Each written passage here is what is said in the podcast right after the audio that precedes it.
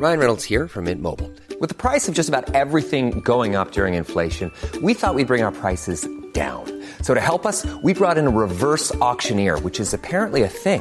Mint Mobile unlimited premium wireless. Ready to get 30, 30, bit to get 30, bit to get 20, 20, 20, bit to get 20, 20, bit to get 15, 15, 15, 15 just 15 bucks a month. So, Give it a try at mintmobile.com slash switch.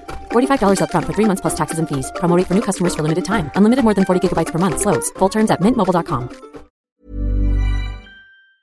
su andar. Tengo la línea telefónica y me da un enorme gusto saludar a Enrique de la Madrid.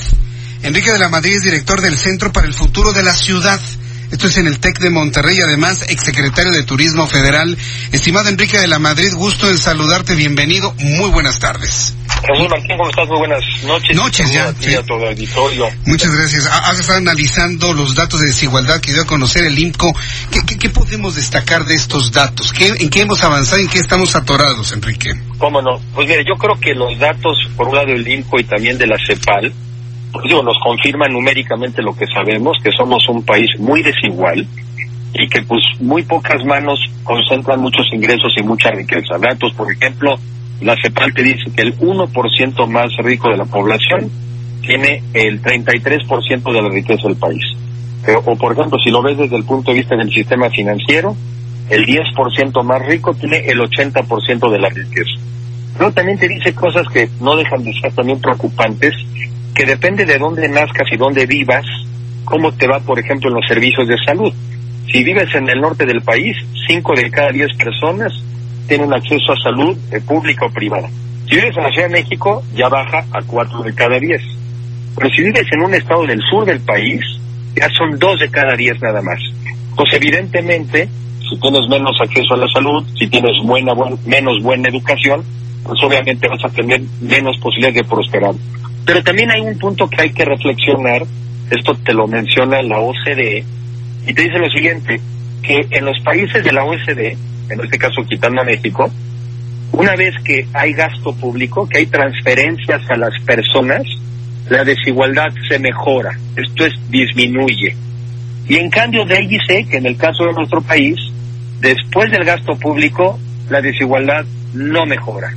Entonces quiere decir que tenemos un problema, porque si queremos ver al gasto público por sí mismo como una solución para resolver la desigualdad, pues parece por lo menos que como lo hemos hecho hasta el momento, no funciona. Entonces yo diría dos cosas, Jesús Martín. Una, no podemos seguir siendo una sociedad tan desigual, no hay la menor duda.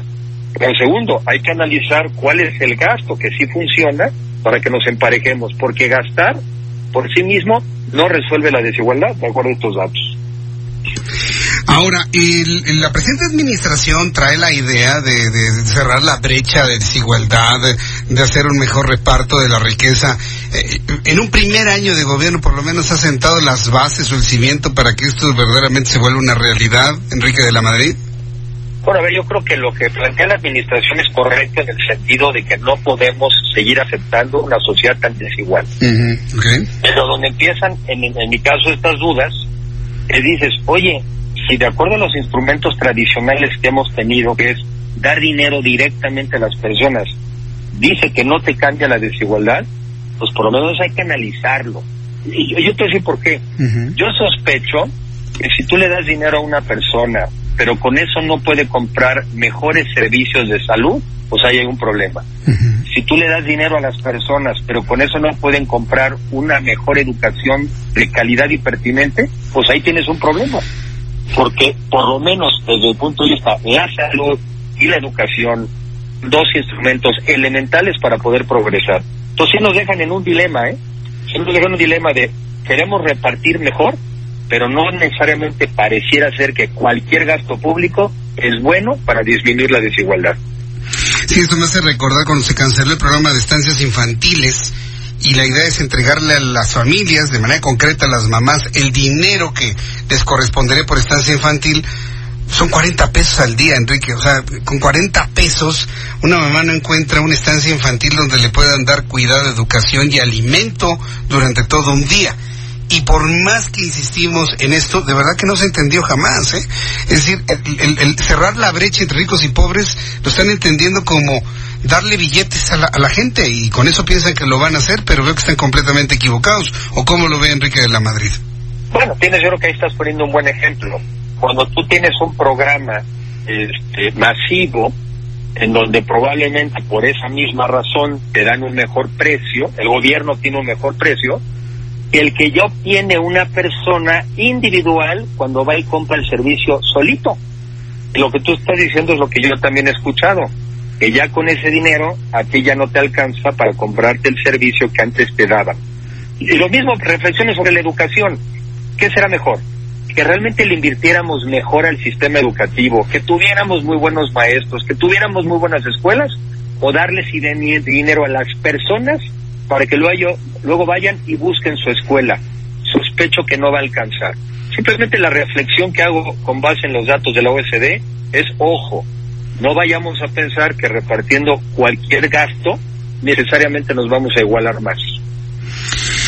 Bien, pues Enrique de la Madrid, yo creo que tenemos mucho más que platicar sobre temas de desigualdad y sobre todo del trabajo que realizan ahí en el Centro para el Futuro de la Ciudad, el TEC de Monterrey. Suena interesante, ¿no? Lo que están haciendo ahí, Enrique. Enrique de la Madrid. Bueno, se cortó o se fue. Bueno, se cortó. Bueno, entonces, bueno, finalmente es lo que hemos platicado con Enrique de la Madrid, director del Centro para el Futuro de la Ciudad del TEC de Monterrey, con datos que ha analizado del INCO, del Instituto Mexicano de la Competitividad. Son las siete.